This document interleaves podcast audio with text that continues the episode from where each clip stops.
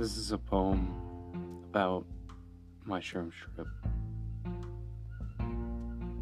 Fluid motions, natural interpretations, concepts are ideas, intangible and ineffable, displayed out to me, vision connected to thought. Body know how to move, word is hard, thought is good, thought feel nice, identity adopted from others heritage unlearned. Culture created me. It can be different. I am not alone. We are breathing. Knowledge is intangible. We prescribe it value. Constructed by our perception, blinded to the reality. Destruction impending, perhaps accepted.